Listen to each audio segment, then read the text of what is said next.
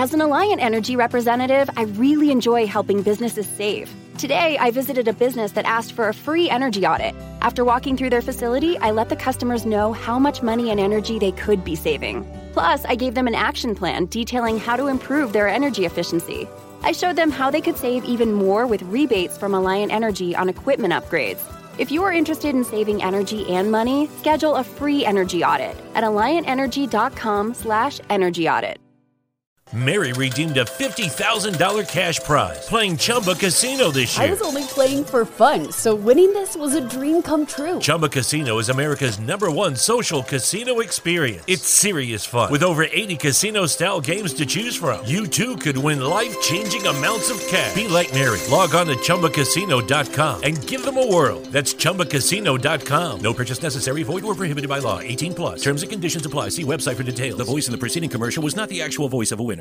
Today on the Huddle Up 2018 Draft Show, Carl and Nick discuss the Jared Veldheer trade and how it affects the Broncos going forward in free agency and the draft, as well as consider some of the top defensive players, fits, and options day two of the upcoming NFL draft. This is the Huddle Up Draft Podcast.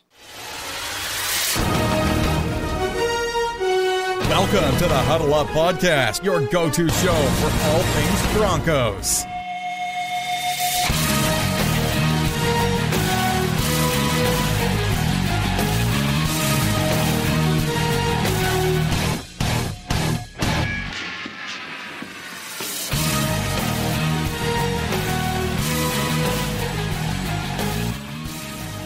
Once again, Broncos country, it is time to huddle up draft style. I am your host, Carl Dumler, and with me, as always, I have my co host and good friend, Nick Kendall. Mr. Nick, how are you doing today, buddy? I am doing pretty well. This past weekend, we got a huge dump of snow, and it looks like it's going to snow again this upcoming weekend. So I'm starting to get a little bit irritated with Mother Nature. Once Yeah. it's March, any little bit of snow is just puts me in a bad mood. But the draft is less than a month away, and I'm I'm getting ready for it to be here. I love the draft as much as anybody ever, but I'm starting to get a little bit not worn out, but I'm starting to ready to start looking forward to 2019 as well. So, and it's just all these hypotheticals. Like I just wanted to see it play out and see where we go from there. Right. This is, well, I mean, you and I have been working on the draft for 11 months now for this, this up, well, longer than that. I mean, you especially longer than that, but I mean, it just, you, you know, all the names, you know, where they're supposed to, not supposed to go, but you got a good general idea and you're just kind of ready for it to play out how you think it might play out and, and just see what the Broncos are going to do, obviously. And kind of get tired of all these Twitter battles of will they go quarterback? Will they not? Who's the top quarterback? Who's not? All those things. So it, it just, it's a, a conversation that's been going on for a long time. So I understand, but it's one of those, you want the draft to get here fast, but then it's over. And then you go, oh man, now we got like three months of no football. So it's uh, bittersweet when the draft comes around for sure for me. But I understand the bad weather, man. Uh, we started soccer practice this week. I coach soccer, as you know. Yeah. And uh, we had to move practice inside and trying to play in a gym with all the kids. Oh my goodness, it is a nightmare scenario- scenario, but they're a lot of fun. So I'm excited for the group this year. But back to football, I want to let all of our listeners know the Huddle Up 2018 Draft Show's focus is all things pertain to your Denver Broncos, as relates especially to the upcoming NFL Draft.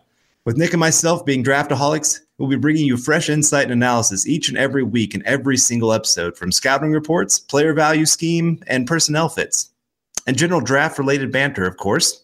You can follow myself on Twitter at Carl Dumler MHH, as well as follow Nick at Nick Kendall MHH. And be sure to tweet us any questions or opinions you have because we live for talking Bronco football. You can also follow the podcast Twitter account at Huddle Up Pod. Make sure you check out ours and our co-writers' written content at milehighhuddle.com, a part of scout.com and an affiliate of CBS Sports Digital Network. We know you listeners are as football draft and Bronco crazy as we are. So please give us a click and subscribe to us on iTunes as well as Stitcher. And don't forget to share us on Facebook and Twitter. We wouldn't be here today without you listeners. So as a call to action, go to take the time and go to iTunes or Spreaker to rate and subscribe to let your voices be heard on how you enjoy our show.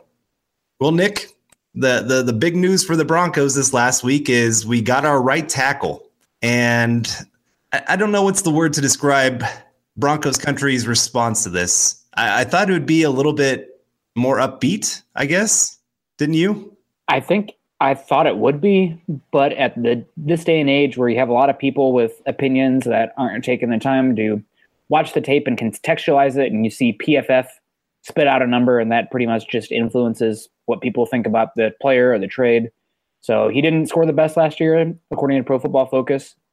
But I'm I'm excited about the trade. I don't think it's a long term solution, but considering the massive black hole that has been the Broncos' right tackle position in a while, this is probably the the best right tackle we've had since Orlando Franklin before the Super Bowl when he got just absolutely obliterated. I, I would agree. This isn't a home run trade, this is a solid double.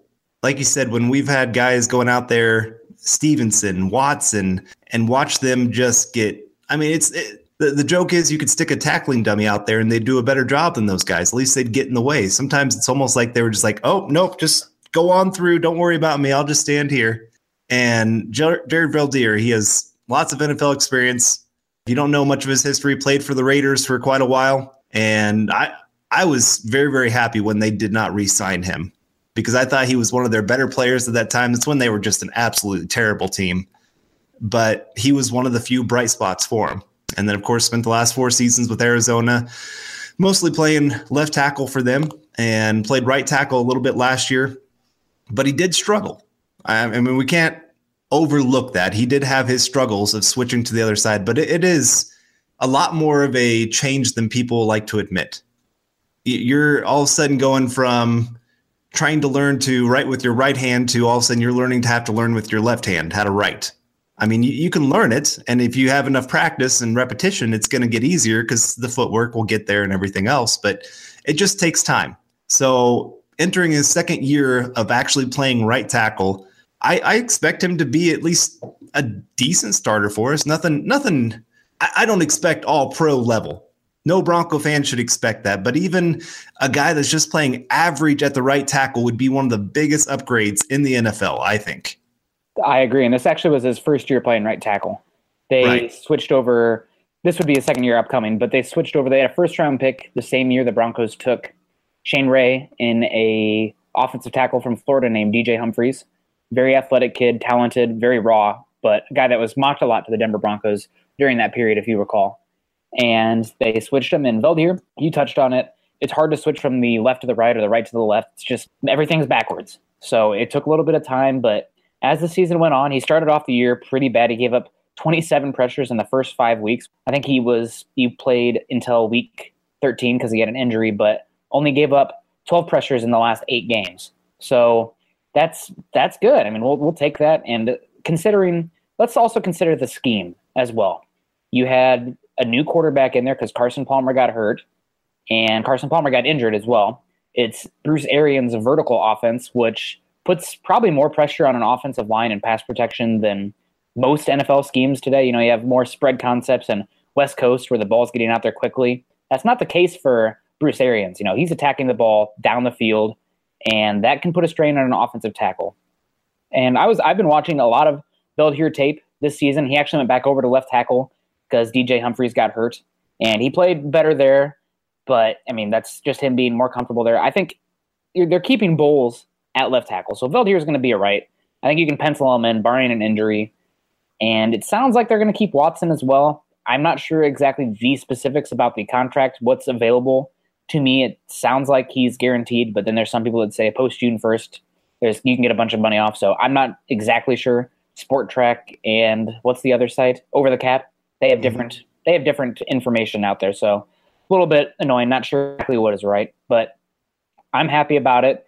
And he's watching his tape, he's not the most exciting player at right tackle because he's not physically dominating at the point of attack in the run game. But He's pretty consistent. He moves fairly well for a guy his size. I mean, he's what is he? 6'9", 6'8", 312, 320 pounds. So he, he's a he's a big fella, and he moves pretty well. He can stay in front of guys. The issue is with him for being such a tall guy, he has short arms, only 33 inches. And when you go up against a guy with powerful hands, long arms, I saw him against Brandon Graham of the Eagles, against Dexter Lawrence of the Cowboys. He had some struggles there. So I, I am excited about the move, especially considering, you know, what are you paying him? Just under seven million. and you only gave up a six round pick this year, it solidifies that offensive line tremendously, and it makes it just not as big of a need. Now he's got to play healthy. He's got to show a little bit better at right tackle than he did last season, but I think he will, and hopefully playing with a better offensive line overall. Because believe it or not, the Arizona Cardinals offensive line was worse than the Broncos last year. I will fight you if you disagree. No, not really, but it's it, it really was not it was not a good unit, and Broncos offensive line should be better. I'm excited. There is some talk. There was some talk last year that he might hang it up and retire, and the Cardinals got a decent chunk of cap for moving on from him, but he's still got a little bit of life left. Now, whether this is a one year stopgap or potentially a two or three year guy, we can't be sure. You know, it's going to depend on how he does this year, depend on some injuries. And he's he's only 31 years old, though. I mean, that's that's old for NFL standards. But what, how old was Whitworth last year when he got paid by the Rams? Wasn't he like 37? 36 or 37. Yeah. So Veldheer still got some. Veldheer still got some potential left to play for a little bit. Only one year left on his deal. We'll see if they keep it that way. I heard that there might be a restructure involved that might involve adding another season on there, shifting some of that that cap around, just adding more guaranteed, but making the one year cap hit not as much. So we'll see, but he's got to stay healthy. Overall, I'd say I'm I'd give it a a B plus. You know, there's like you said, Broncos country not as excited as I'd hoped they would have been because I mean, geez, you guys have been begging for a right tackle forever. You know, it's just you can't you get what you want and then it's not what you want. So make up your damn minds. Feel like uh what's his face in the notebook? Like, what do you want? What do you want? Yeah, I just brought up the notebook in a, a football podcast. Oh man, you just admitted you watched that movie. I, I just actually I've never seen it. I just know the uh, the gif from it. Sure, it's like, sure. It's like uh, taking your girl and asking her where she wants to go eat, and she just doesn't come up with it. It's like, what do you want? so that that's that's the main reason. I won't lie though. My my dad's a fan of that movie, so if that's Yeah. anything about my my genetics, but I, I have to say I've never seen it. I, I've seen it. I, I I will admit that. Had a girlfriend that wanted to watch it in college. I did. My girlfriend's not into chick flicks. I guess I can I can thank my lucky stars. She'd rather watch a football game. Oh man, Yeah, I know. Gotta I need to have your girlfriend talk to my wife, man. yeah, just she never been into the chick flicks. She likes rom coms, and she likes you know kind of lighter hearted sitcom stuff. I mean, Netflix everything's sitcoms now instead of movies, but from just cheesy, goopy romantic stuff, nah, that's not for her. So thank Yeah. goodness for that. But anyway, back, back to yeah, football. back to back to D here. Yeah, I, I agree. I I'm surprised that people aren't more excited about this because I, I think this is a, a good move for the Broncos, and like I said, it's for a six round pick. I mean, six round picks are usually your special teams guys, not not a starter type. Very rarely. I mean, you do have guys like Trevathan, who is a, a starter for the Broncos, and that was a great starter for the Broncos. But that that's that's not the norm usually. That's what you're kind of thinking is more of these special times, special teams guys that help fill out the roster, help with the cap. And so to get a starter at right tackle and a guy that has proven success in the NFL. Now, yes, he did have his struggles last year, but he was also hurt most of the year. And I mean, ended up on injured reserve because of a, a fractured ankle. But again, if you can get a starter for that kind of quality and especially a tackle, and I had some people complaining about the the cap hit of just under $7 million for the Broncos. And I'm going, have you not seen the contracts being handed out to these tackles? Guys that are worse than Veldheer are making 10, 11 million dollars. There's guys out there that were, were backups most of the year. And because they came in and started a couple games and are young and maybe showed a little bit of promise, oh, yep, let's hand them $10 million a year for the next four years. So this is this is a bargain deal compared to a lot of tackle players out there. And really, the Broncos' offensive line isn't that expensive right now. Leary is your top guy cap wise. Otherwise, you got Paradis who's still on his restricted free agent contract. Maybe McGovern, maybe a draft pick at another spot. We're, we'll get into that here in just a second. But right now, you're the Broncos really aren't spending it huge, huge mon- amounts of money on on this offensive line. So if they can really fill out this group, especially if they can get a, a an upgrade at maybe the right guard position, man, that that would be be huge. And so let's let's jump into that for a second because you had mentioned earlier about Watson and that there's possibility that now his contract is fully guaranteed. So it's going to be hard for the Broncos barring a trade or barring a post June 1st cut where they're going to have to take a little bit of dead money hit obviously. What what do you think about his possibility of playing that right guard spot? There's just been conflicting reports about whether or not his contract became super guaranteed or not after the league year started. So I guess that's a wait and see in my in that regard. If it's not guaranteed, I would be very happy to move on from him because he has a pretty big cap hit. But if you're stuck with him, you know, it's not the worst thing in the world. You're still under the cap, and for me, Watson offers three position ability. I think he could play either guard spot and he can play right tackle. And something the Broncos have lacked over the last few seasons, forget about even the starters, quality depth. So I, I would fully expect Watson to compete for that right guard spot with McGovern, depending on what happens in the draft. And I, he, he could win it. I mean, he's he struggles in space when he's asked to block on an island because he just does not have that foot speed on the edge. But inside in a phone booth, let him go forward, let him down block. Heck, even you can. He has enough athleticism for the guard position. Even you know some pull blocks or uh, zone stretch, anything like that. I think he can do it. So right now, I'd expect McGovern and Watson to compete for that right guard spot. It sounds like Leary is penciled in for left guard as well. There was some talk he was none too happy about being displaced from that position last year, so they're moving him back there.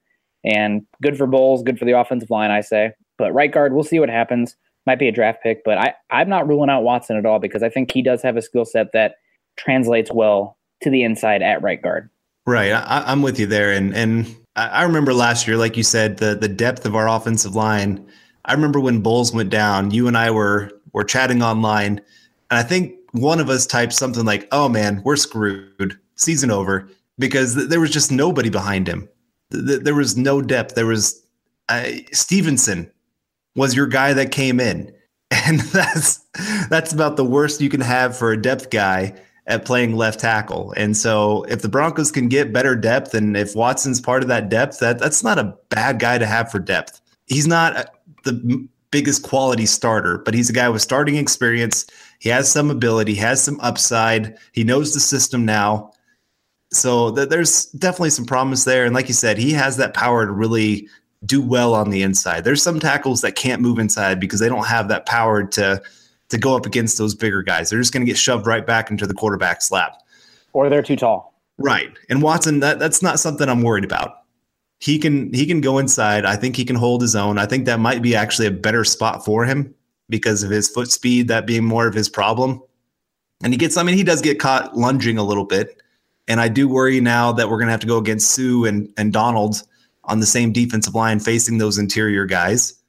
But I, I, like I said, I think Watson he could be he could be an average starter there. I, I, I don't expect again, I don't expect huge things out of him, but I think he can do okay. But the the big question, I guess, now with this whole Veldheer signing is what in the world does this mean for the draft for the Broncos? What what do you think, if anything, this changes for them? I just think it means that you don't feel as pressed to go offensive line with the first two picks. Now, obviously, if a talent falls, they should be looking to do that because Veldheer here is not a long term option, and you definitely could use an upgrade at right guard. But I don't. You're not married to it, which is fantastic. That means that if a running back that you like a lot falls there, a wide receiver, an off ball linebacker like Vance Joseph indicated today is a big need for the Broncos heading into the draft, or even a cornerback. You have more options there where you can let the board fall and go and get a guy.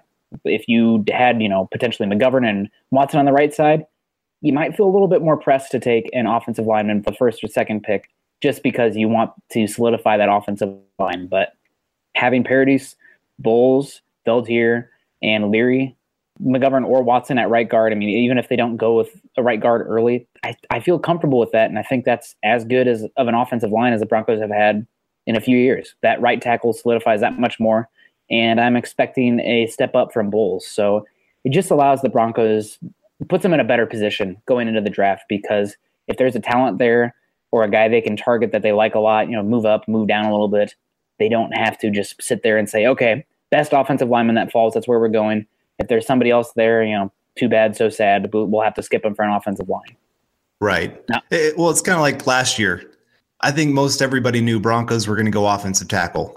Uh, they, they were kind of pressured into that kind of situation. I'm not saying that they didn't want Bolles. I, I knew, I know that they wanted Bolles. We know that, but it's one of those. They did not have a left tackle. Stephenson was their only left tackle that had any kind of experience or anything like that. So you're kind of stuck when you come to the draft, and and every team knows that. Every team knows they can exploit that out of you of maybe some trades. Thankfully, he ended up falling to the Broncos at 20, but they they were they were trying to trade up quite a bit just to make sure that they got that guy, and thankfully they didn't have to do that. But again, like you said, the, when you get to the draft, your biggest goal is you don't want to have to reach for a player just because it's such a position of need. You have no other choice.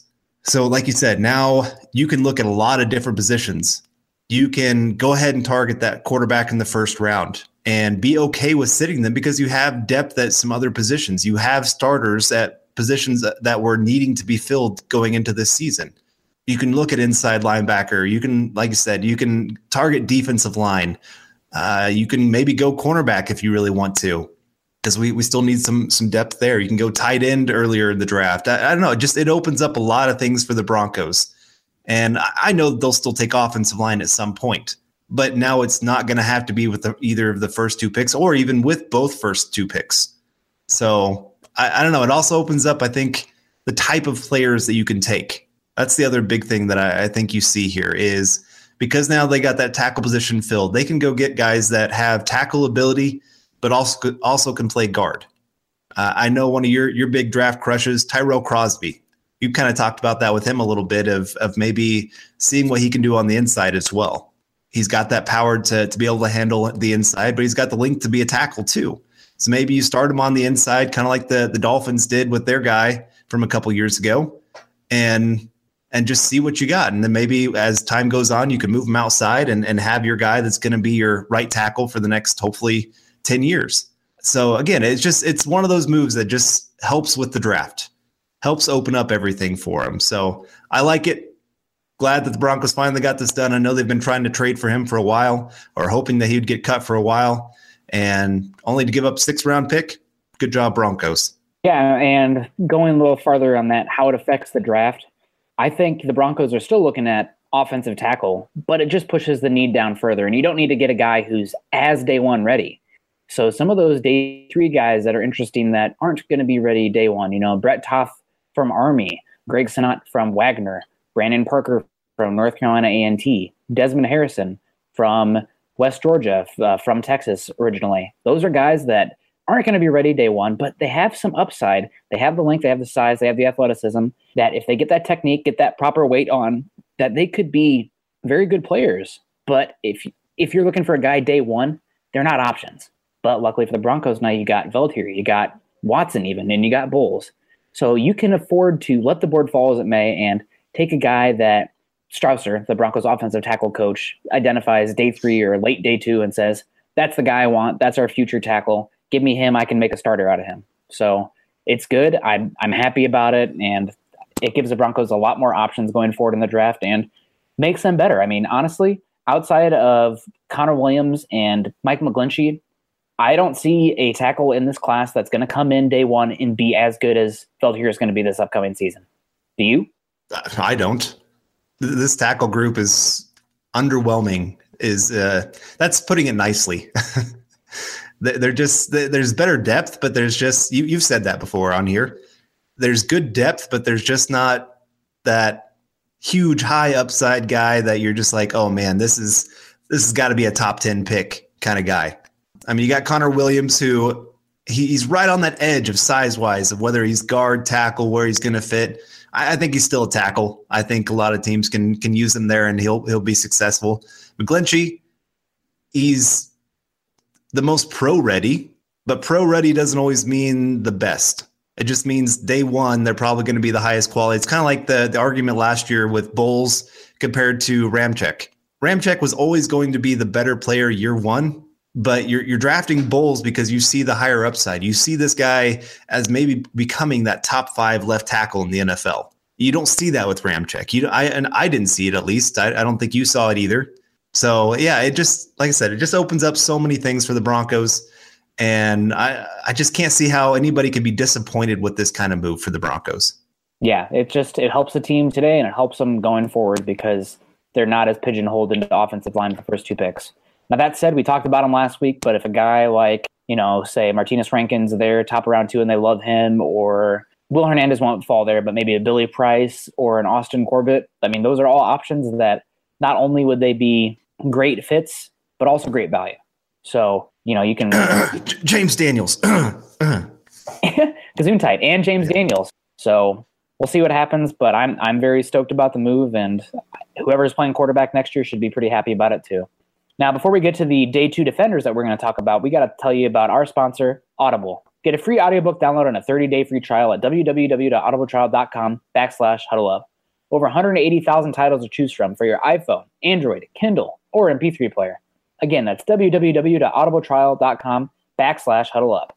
All right. Well, last week, like I mentioned, we discussed a bunch of the day two slash early day three offensive prospects, and we got to cover our bases and get to the the defensive side of the ball now because the draft is less than a month away, and well, I feel like we've been talking quarterbacks a lot because that's what you people want to hear, and that's that's the interesting stuff. But day two, honestly, I mean, people say day three is probably more of the money rounds, but day three, most of those guys won't make it. But I feel like you got to hit those day two players because these guys need to be starters by the end of their contract for most teams that they're going to have continuous success. And one of the reasons the Broncos kind of fell off, obviously quarterback plays a big reason, but always really struggled recently with day two. Luckily, it looks like the well, depending on what happens with Adam Gotsis, the 2016 draft class looks solid with Gotsis playing well last year and Justin Simmons, who looks like a budding stud. I wouldn't say a star, but he's he's on his way. But day two's been a sore spot for the Broncos, and luckily, it looks like this year's got some pretty good talent there in one area that I wouldn't be surprised if they looked at to go there early, at least day two, second round, third round, maybe fourth round, is the interior defensive line. And it looks like a pretty good class. You have a very good talent, kind of similar to Demarcus Walker, where he's a little bit of a tweener, but as i am talking about Rasheem Green from USC, to me, Rasheem Green is what I think the Broncos wished Demarcus Walker was. Because Demarcus Walker, he was a guy who was not only a master of none, but kind of a jack of none. You know, he's not really athletic enough, bending enough to play the outside, not really twitchy, going forward enough or strong enough with his hands to play on the interior. Hopefully, added strength and another year in the league will help him. But Rasheem Green played this entire year in a high ankle sprain, and you could tell it impacted him, especially with some of his ability to anchor. But his athleticism going forward, his just strong hands, and his sophomore year tape was really, really exciting. And he tested through the roof at the combine, one of the better defensive linemen at the combine. RJ McIntosh from Miami, more of an early day three guy, maybe late day two, but has the potential to play three technique, five technique, long, good motor. Derrick Nnadi, more of an interior guy of a like a zero one technique. Trenton Thompson, I believe he was the number one overall defensive line recruit when he came into the University of Georgia, and he's flashed a lot. Very long arms, long guy, but not always the most consistent guy. But there, there's definitely tools there. Nathan Shepherd, who I'm to not talk too much about because I know, Carl, you're a big fan. Harrison Phillips, Stanford, guy that I'm not as high on. He tested better than I thought he would at the combine, but solid player. I could see the Broncos going there. BJ Hill, a guy that I am a big fan of, very strong hands. I mean, he had a better three cone than Bradley Chubb. He's a better agile athlete in that regard than Bradley Chubb was. Crazy, and he's he's a monster, huge. Uh, Deadrin Senat from USF, a strong plug guy. I know the Broncos have spoken with him at the combine, I remember Andrew Mason was just like drooling over this kid. So he really stuck out to me. Breeland Speaks from Ole Miss is an interesting one, kind of another tweener, but you get guys in the interior that have some length and can get after the passer, those those are valuable dudes. And another guy who's not really being talked about in that regard right now, but I think he's a good fit for the Bronco is Folorunso Fatukasi from UConn. He did very well at the Shrine Bowl, one of the defensive line Shrine Bowl standouts. And I he just fits the mold of what the Broncos like on the interior. He can play some nose, he can play three, and I think he has the athleticism and the length and the power to play base five if they need to. You know, it just depends on the front you're playing and you know who's in there at that certain time. But pretty good interior defensive line class, day two wise at least. And I would be I would be surprised if the Broncos at least didn't heavily consider going with one of these guys in day two. Yeah, this is this is a very high upside group, I would say there's some of these guys that haven't really reached their full potential. I think of like a Trenton Thompson, where, like you said, you see him flash and you go, oh my gosh, this guy, he just destroyed the people in front of him, but he just doesn't do it consistent enough. And this is the one area we, we've talked about it with some of the the coaching with the Broncos of they haven't always done the best of coaching guys up to reach their potential. But defensive line is one of the few areas that I sit here and say take a guy with high upside take a guy that's that's high motor, high high ability, but just needs some work on the technique. Just needs a guy that's going to motivate him. And Bill Kollar, you get a guy like Trenton Thompson with him. Oh my goodness, I, I can't imagine. Nathan Shepherd, like you said, I'm I'm a big fan, not only because he played college football not too far from me, but uh, he, he's a nice kid. He's got a great story, and he's he's a great player. I mean, you always want you always want those small school guys. This is what you need. You need them to show that they are athletic or as athletic as the guys who are in the the the the Big Five conferences. They're future NFL peers. Right. Exactly. But you also want them to have dominated their level. They can't just sit there and have put up average numbers at their level. They they need to show that they were so much above the guys they were playing. And Nathan Shepherd was the defensive player of the year in his conference. So obviously showed that. I watched one play where he took pretty much two defensive linemen, drove them straight back, grabbed the quarterback with one of the arms, pulled him down. I mean, it was just ridiculous and that, that's what this guy brings. I mean, he just he has power, he has speed, he's got some some nice technique already in his his belt, and and he's guy that's driven. He's had a, a pretty tough life. He's had a he's had to work for everything he's gotten, and I like those kind of guys that they're not going to take for granted the fact that they just made it to the NFL, that they know every ounce of sweat, blood, tears, everything that took them to get there. They just weren't just handed everything and so, again, big fan of his. One of the guys you didn't mention that I really like just because, again, Bill Kollar is Andrew Brown. And uh, just watching him at the, the Senior Bowl, he and BJ Hill, Nathan Shepherd, all of those guys, they just absolutely destroyed the offensive linemen. BJ Hill, especially, he was unblockable. Even even some of the top offensive linemen struggled against him. So I, I I'm a big fan of his, just like you are. He is more athletic than sometimes what you saw on tape. I think they had him take on a lot of double teams to kind of help other guys out when maybe they should have just unleashed him a lot more. But again, there, there's just a lot of guys, and Andrew Brown is one of those. He just destroyed people. He was so quick with his first step, and you like that, especially in this this one gap system where you just got guys shooting the gaps, trying to go make plays in the backfield. And so I feel like he's he's one of those guys. If he can just get the right coaching, you can make something out of him. Yeah, I've heard from some people that have a pulse on Andrew Brown that he is a coaching nightmare. Ah. screaming matches with coaches and like trying to get into fights with coaches that are trying to work on his technique. So I've, I mean, the tape when he flashes is exciting, but if that's the type of guy he is, I can't see Kollar being that interested. I mean, you do want to take guys that are raw and athletic upside, that's for sure when you have a guy like Kollar. But I just I think that a guy that's not going to really take to hard nosed coaching, that that's a concern. So right. Just, uh, well, I, I, would I would want Bill Kollar to sign off on any guy that we're taking for the defensive line.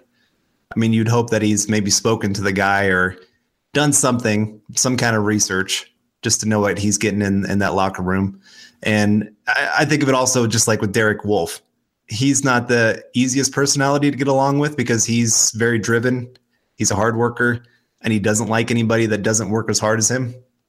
And I, I mean, I, I remember during training camp one time, he was getting after some of the rookies because they were walking. And here he is, the four or five year veteran in the league, and he's getting after the rookies for walking.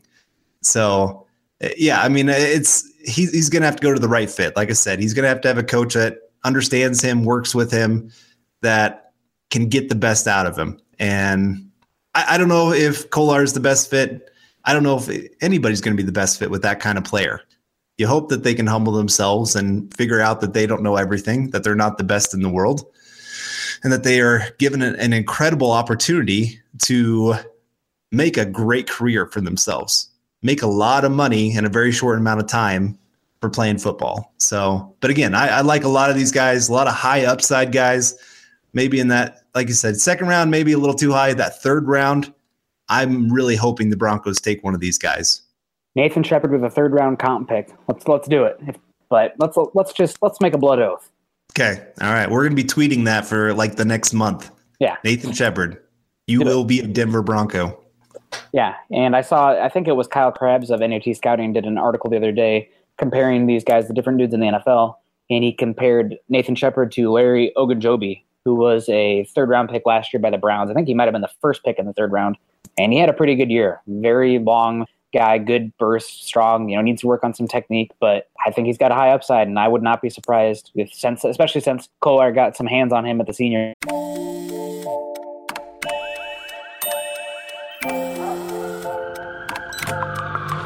The world is always on, but you shouldn't be. Put junk sleep to bed. During Mattress Firm's Sleeping Spree event, save up to 50% on Sealy, with queen mattresses starting at $349.99. Only at Mattress Firm. Restrictions apply. See store or mattressfirm.com for details.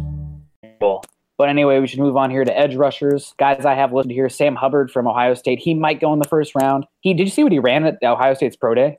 I didn't.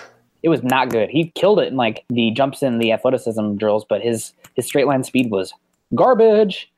Uh, another guy here is uh, Arden Key from top five pick to guy being fallen to the round two. There's obviously some character concerns there, off the field questions, weight questions even. Ogbonnia Okoronkwo from Oklahoma.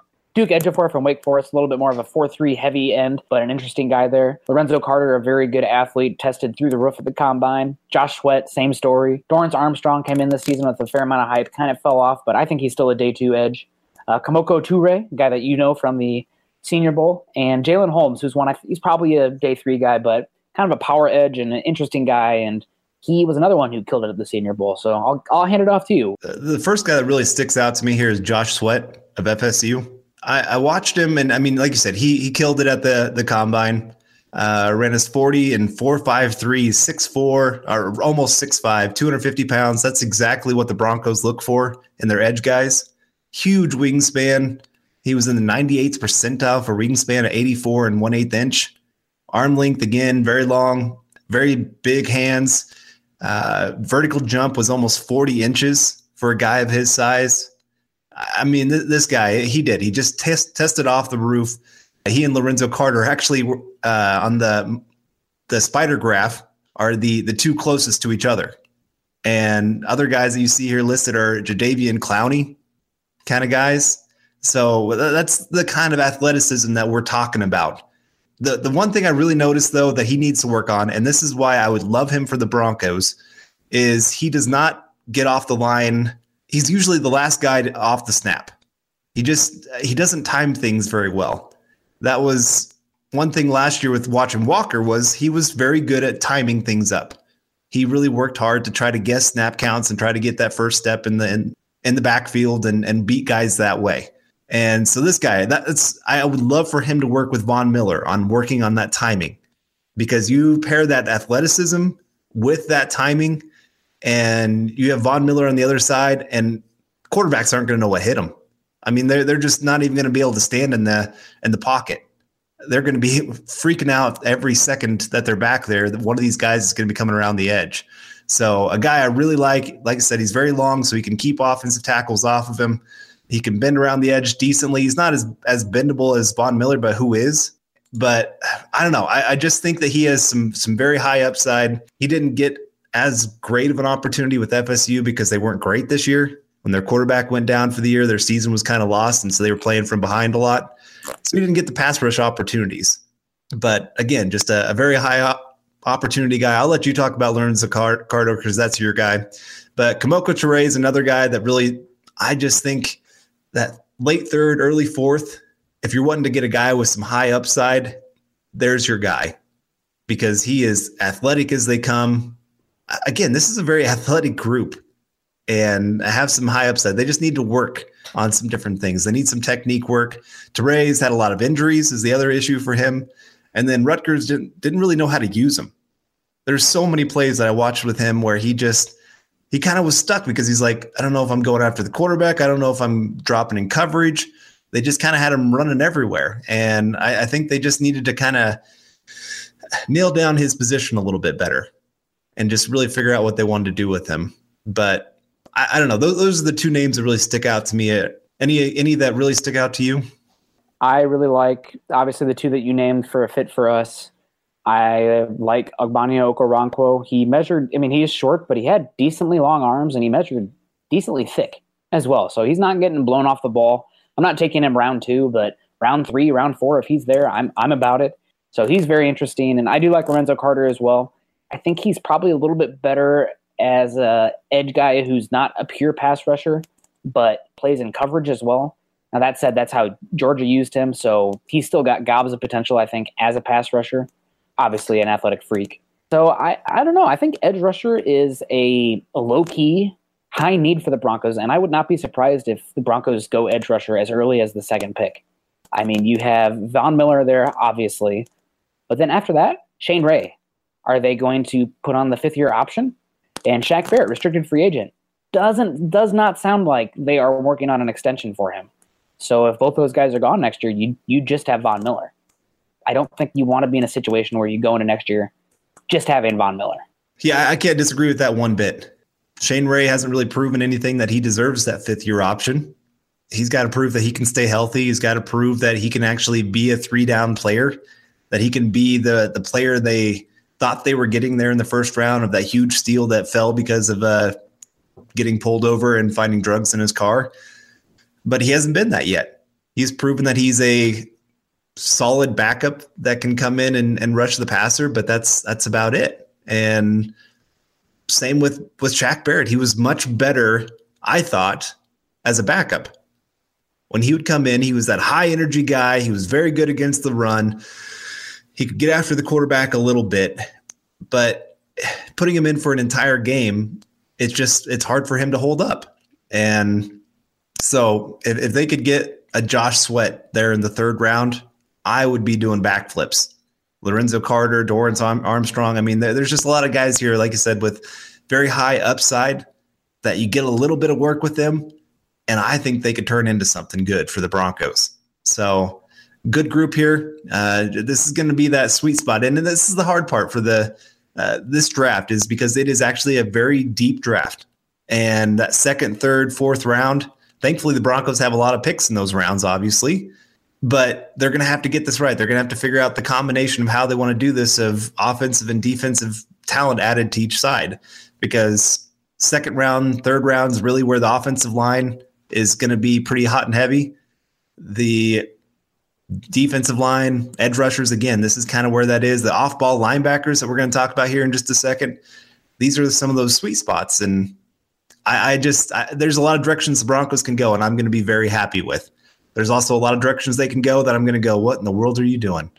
So let's let's get to this off-ball linebacker position because this was kind of a big deal today because Vance Joseph was interviewed and was asked kind of about the the off-ball linebacker position and essentially, he said that they are very excited to draft one high in the draft, that they haven't really given their their off ball linebacker coach a high pick, high potential kind of guy.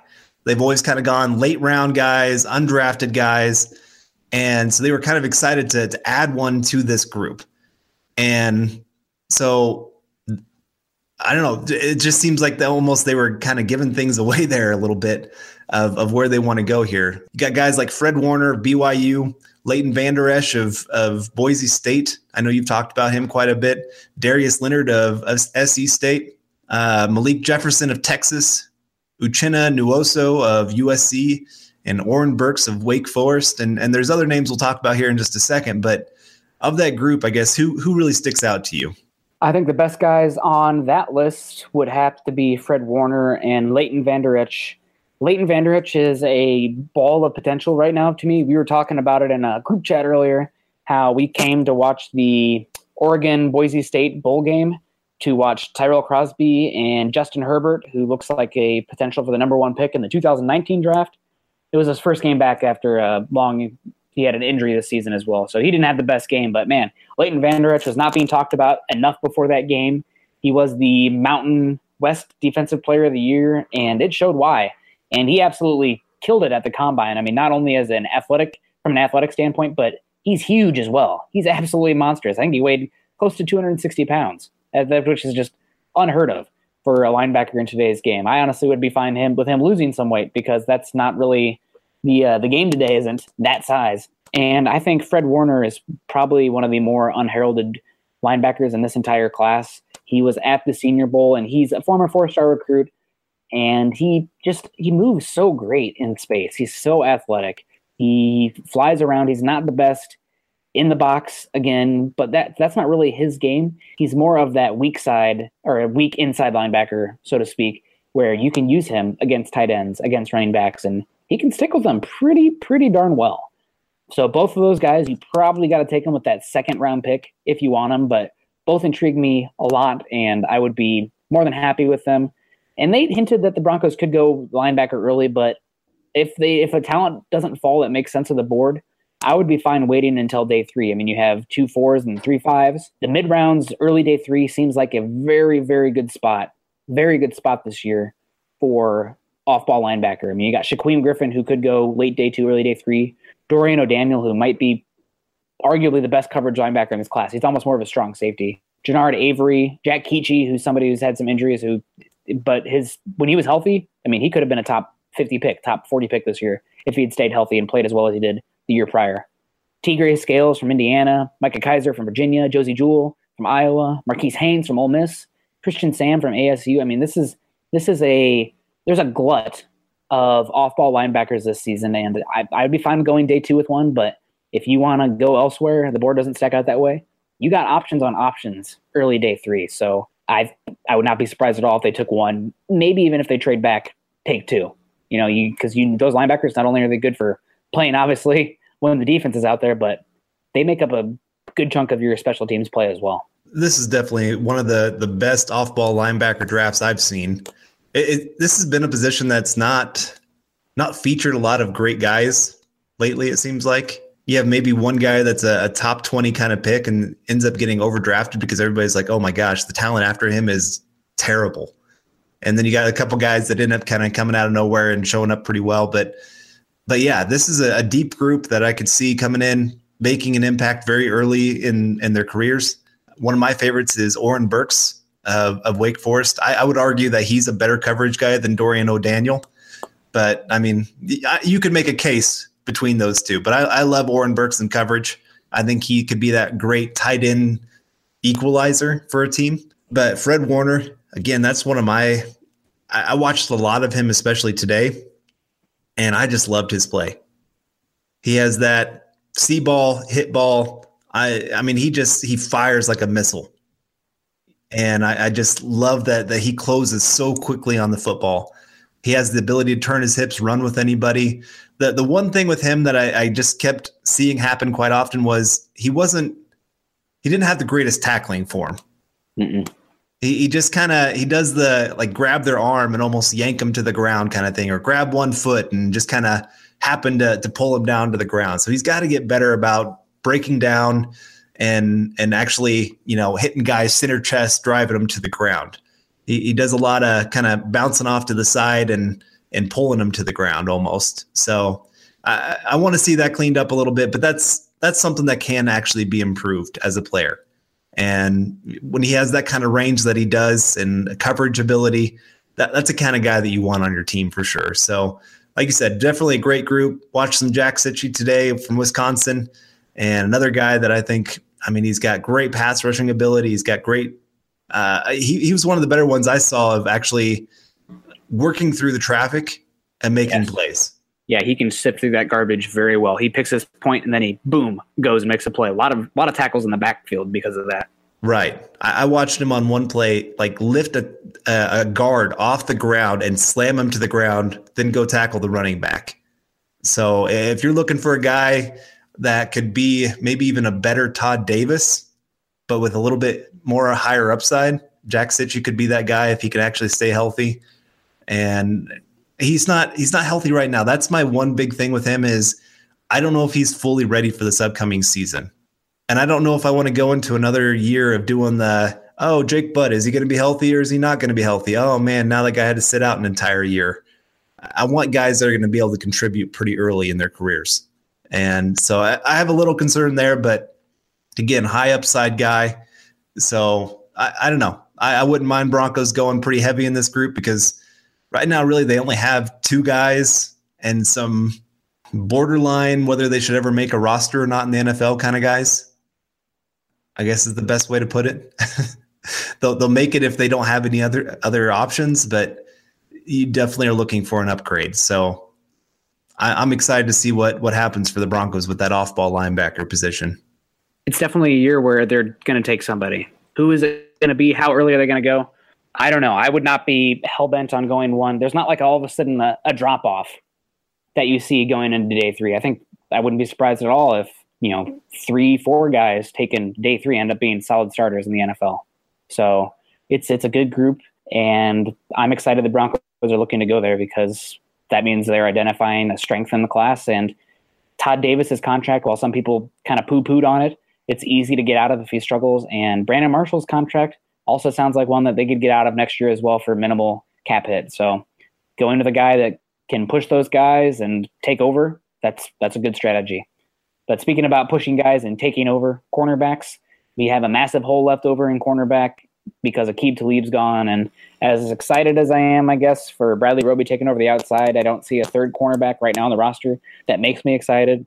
Brendan Langley has some potential, but he's got to take some massive steps forward next year. And this looks like a solid cornerback class. It's very, it's very scheme specific. So we'll, we'll kind of wade through that here. But you got Mike Hughes from Central Florida, who, if he would have tested better as far as straight line speed, he would have been a first round pick in my opinion. But he ran something like a four five, so going to fall a little bit. Carlton Davis, great press corner, absolutely no ball skills, but interesting guy. Isaiah Oliver, probably will go the back end of the first round, but again, a guy who could slip to that Broncos pick at 40. Definitely interest there if he falls there. Dante Jackson, a little bit small, but a great athlete. Kevin Toliver didn't test the best, but solid press man corner. Same with Isaac Yiadom from Boston College. Quenton Meeks, he has some press man ability. I think right now he's more of an off ball guy, but interesting there. Both Alabama corners, Tony Brown and Anthony Averett, tested very well at the combine, have good size, and seem like guys that Alabama kind of teaches a weird defensive back uh, technique where they use a shuffle instead of a back pedal. So there'll be a little bit of a transition there, but they have some size and athleticism, so they are interesting. Duke Dawson, an interesting guy. He measured bigger than I thought, and he's a guy that is very good in the slot with some size to boot. So interesting there. Parry Nickerson from Tulane is somebody that I don't think is getting enough credit. I've watched Tulane to watch Ade Aruna, who's kind of a, a hybrid defensive end, interior defensive line guy. Very raw, good athlete, but a day three player. So we're not we didn't really touch on him. But Parry Nickerson, I think he's a day three player for sure. And Nick Nelson, probably probably a day three player. Parry Nickerson, day two player. My bad if I misspoke there. But Nick Nelson from Wisconsin, he actually transferred from Hawaii to Wisconsin, which who does that? I mean, Jesus, talk about polar opposites. Gosh, that just sounds horrible. I mean, I guess he's on the map now, and would he be on the map if he went to stayed at Hawaii? I don't know, but probably a early day three guy, but interesting player nonetheless. A little bit smaller, but very, very hashtag thick with two C's. You know, he's with 5'10, 5'11, but like 205, 210 pounds. So interesting group. And I think the Broncos, obviously, they have a scheme. They look for press man corners, but they also are looking probably for a guy who can play some nickel. You know, if you either find the best boundary guy here or the best nickel, and you can go with that. So there's there's options here galore. Is there anybody from this group that you would say I, I would pound the table for them? I really like Quenton Meeks. I think he's very smart. I think he's long. He's the son of a defensive back coach in the NFL, and he's just got good ball skills and everything. They didn't really throw at him. And also, I really like Isaiah Oliver as well. But again, he's the, in my opinion, he's the, the number one corner here, and he'll probably go back into the first. But we'll see. There's been some varying varying opinions on that. And also, you talked about him at the in our Senior Bowl podcast. But I like Isaac Yiadom from Boston College as well. He's long. He can play up at the line of scrimmage. He gets his hands on guys, and he can transition pretty well, flipping those hips. Not the best athlete, but you know, obviously, if he ran a four four forty, he wouldn't be where you know where, you can pick him. But he's long, he's smart, he moves well, and he's he's an interesting guy. Has rocks for hands, but but no, he, he's yeah, I, I, like him. I was going to talk about him here just a, a little bit, but um, yeah, Senior Bowl, he was one of the best cornerbacks there. Always in position to make a play, just could never come down with the football. But he, I think he would be a great addition to the Broncos. Um, Mike Hughes, I was kind of thinking about him a little bit just because I was listening to, Devance Joseph talk about the special teams returners today. And obviously, Hughes gives you a little bit more versatility because he can be a returner. He can be a great guy with the ball in his hands as a cornerback. I mean, he just he makes plays everywhere. But another guy that really sticks out to me, I, I love Carlton Davis. I think he maybe got a little bit bored this last year at times, kind of knowing he's going to the NFL. Uh, you, you can see that he not took plays off, but took a lot of risks. And that's kind of what you get with him a little bit is a a very strong guy, a guy that can really manipulate where a wide receiver is going to go. And he tries to bait quarterbacks into bad decisions. Kind of like Aqib Talib, but he's not quite that good. He's not as as athletic as Aqib Talib to be able to actually make the play. But again, just a guy that I think you get him in the right system, you get him with the right coaches, and actually get him to play at his highest level. He is a guy that could really dominate because he has he has weeks when he is locked in. He is the best cornerback in football, in college football. But then he'll come back the next week and won't just won't show up. Uh, it, it, just baffles me. It kind of reminds me of Bradley Roby a little bit. There are those weeks where Bradley Roby, Roby looks like a top five cornerback in the NFL.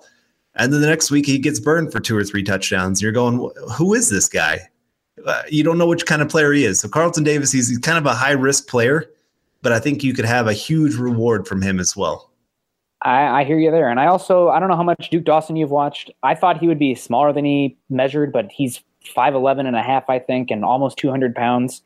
And he can play boundary, but man, he is, I think, I think he's probably the best slot corner in this class. So if he falls to Brown three and you looking for that guy, I'm I'm very much about it, especially because you used a round three pick on Brendan Langley last year, and you don't want to give up on him being a boundary corner yet because let's be honest, Langley is going to be a boundary guy. He's a press man through and through. He needs to work on that technique and get better because he's as raw as it gets. But I like Duke Dawson a lot. But moving on to safety is a position that is interesting for the Broncos because they have one very, very solid guy going forward who I think will hopefully be here for five plus years. And then that other safety position, I have no clue. I mean, uh, heck, let's even other two safety positions with how much the Broncos play sub package and even moving more and more to three safety looks. And that is that strong safety look. I love Justin Simmons. He's one of the best young safeties in football, in my opinion. He's he's so versatile. I love that he can come down and play some slot. I think he's a little stiff sometimes when he has to flip his hips in that regard, but he can do it. And he's also a good free safety as well. He's very, very strong. I think it was this before he was drafted. Didn't he have like six interceptions on the season or seven. He, crazy amount of interceptions. So he's got ball skills and looks like he's going to be a stud for the Broncos. But that strong safety spot, the guy opposite Simmons, Darian Stewart does not seem like a guy who's going to be here past this season. There's a lot of talk about moving on from him before uh, they kicked in his guaranteed money. They were looking at trade partners. So he's somebody that I do not think is in the long term plans for the Broncos. And then same thing can be said about Will Parks and Jamal Carter. The Broncos were in heavy talks with the Redskins for Su'a Cravens, but the Redskins had a high price, and then Stewart's deal kicked in some guaranteed money. So I don't think that's dead yet, but it's definitely farther off from happening than it was before. And there are some there are some very interesting safeties in this class. Ronnie Harrison's a guy who's played strong safety for Alabama, and he's not he's not a wow athlete by any means, but if you take him in that second round and you're looking for that strong safety linebacker type that can come in the box and potentially play some man or just offer more of a a thumper presence, which is becoming more and more valuable with teams playing three safeties. He's interesting. I really, really, really like Justin Reid and Jessie Bates. I think Justin Reid's probably going to be a guy who goes in the first round now after his amazing combine, but he's kind of similar to Simmons, where he can be that free safety and come down and play slot as well. Same thing for Jessie Bates. And then you have some of those those bigger guys that are the strong safety linebacker types. And Terrell Edmunds, the brother of Tremaine Edmunds, he is he tested very well. He's a big guy. I think he weighed 210 pounds, 215 pounds, which as a safety, that's that's excellent. He moves very well. And to a lesser extent, probably just a little bit lesser of a prospect is Kyzir White from West Virginia. But I like both those guys as that strong safety linebacker hybrid type. Then you got some other guys that aren't as well known or not as high profile, at least in my rankings. Dane Cruikshank from Arizona. He played mostly defensive back, it or mostly cornerback at Arizona, but he's probably going to be more of a safety nickelback type. Jordan Whitehead, who's raw but probably has as high of upside as anyone outside the first round as being a single high safety. Marcus Allen, yeah, he's solid. He'll probably get a chance in the league, but I think he's kind of more of a just a guy. And uh, same with DeShon Elliott, but plenty of names there, some interesting guys to go day two, and I could see the Broncos looking to go there because again, those guys offer immediate special teams upside, and with how much three safety looks the Broncos have been transitioning to, and the the NFL is transitioning to more and more, you got to have those guys that can match up. And if you're looking for players that can neutralize those tight ends and running backs, you know, as bad as the Broncos have been, you know, linebacker isn't the only option there. You can go for a safety as well. Definitely, and and like I said, this is a a very versatile group. You can kind of find what you're looking for, what kind of fits your system, what what you need at the point at that point. But I, I one guy that just really stuck out to me, and like you said, he's probably now going to go in the first round after his combine, especially is Justin Reid. Oh my goodness. 40 yard dash, ran low 4 4, finished in the 95th percentile, broad jump in the 90th percentile, three cone drill, 92nd percentile. And then you go watch him in film. I mean, I went to go watch Quenton Meeks, and Justin Reid kept jumping off the film.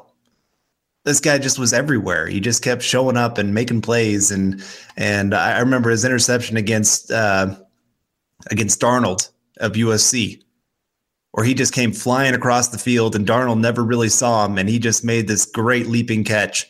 And he's a guy that has no problem coming down, helping in the run game, no problem dropping back, being the single high safety. He's just, he, he kind of reminds me a little bit of Justin Simmons in that way, of just that versatility that you can put him a lot of different places and he's going to be successful. So, again, if that second round, if you're looking for that other safety that can really help out, especially over the middle, because that's, that's where the Broncos struggled the most. They, they I mean, I, I believe in Bradley Roby being that number two corner. Obviously, Chris Harris on the other side is a great corner. But where teams attacked was the middle of the field with the running backs and the tight ends. Broncos were, I think, like 28th ranked against like tight ends and 25th against like running backs. I can't quite remember the numbers, but I mean, they were in the bottom 10 of the NFL against both of them. And so you get a guy like Justin Reid um, and and you love what you got, J- Jessie Bates. You know, you get some guys in there that can actually help over the middle of the field. That's why you love the idea that they're going to get an off-ball linebacker most likely that can help in, in covering the middle of the field and maybe turn one of our biggest weaknesses on the defense into an actual strength this upcoming season. Kind of catch some teams off guard of, hey, we got to attack somewhere else. And maybe instead of teams staying in their base package, they'll go to that three cornerback look because hey, maybe the Broncos don't go get that third cornerback and maybe struggle in that spot. So again, I mean, it's just it's kind of one of those you're trying to fix your different weaknesses. You're trying to look where you can add some talent, and it really would not shock me to see them go safety, because like I said, I don't think they're sold on their on on some of their tight or some of their safeties. And I really don't think Darian Stewart is with the Broncos past this year. So the, they need Broncos like to take guys that they know maybe aren't starters year one, but can take over for another guy year two. Yeah, absolutely. And when you're looking for a guy that can, one reason that I will, I'll keep hitting on it. Todd Davis, I think, was worth the money, especially in the language of the contract that I've heard and seen. It looks like it's something that, I mean, also when you're comparing it to what Anthony Hitchens and Demario Davis got, which was absolutely stupid.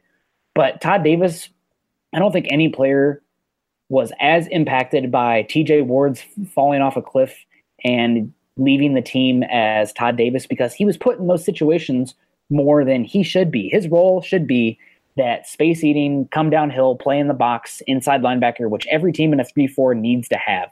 I mean, you take away Todd Davis and you have a huge, huge issue in stopping the run up the middle because he's so good at coming down and filling up and eating up blockers and getting off blocks even.